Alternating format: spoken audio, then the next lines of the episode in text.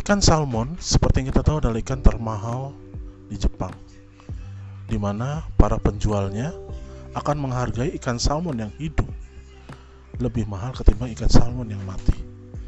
Dan itu yang dirasakan oleh para nelayan sangat susah, karena perjalanan di tengah laut menuju ke pinggir pantai itu sangat lama, sehingga rata-rata ikan salmon pun pada mati. Hingga pun mereka memakai cara dengan memakai aerator, oksigen, dan akuarium kecil, ditaruhlah ikan salmon di situ. Begitu sampai pantai, ternyata banyak juga yang masih ikan salmon yang mati. Hingga suatu waktu ada seorang nelayan iseng memasukkan ikan hiu kecil ke dalam akuarium itu. Begitu sampai di pantai, ternyata ikan salmonnya banyak yang hidup dan yang mati dimakan ikan hiu kecil tadi. Hanya sedikit.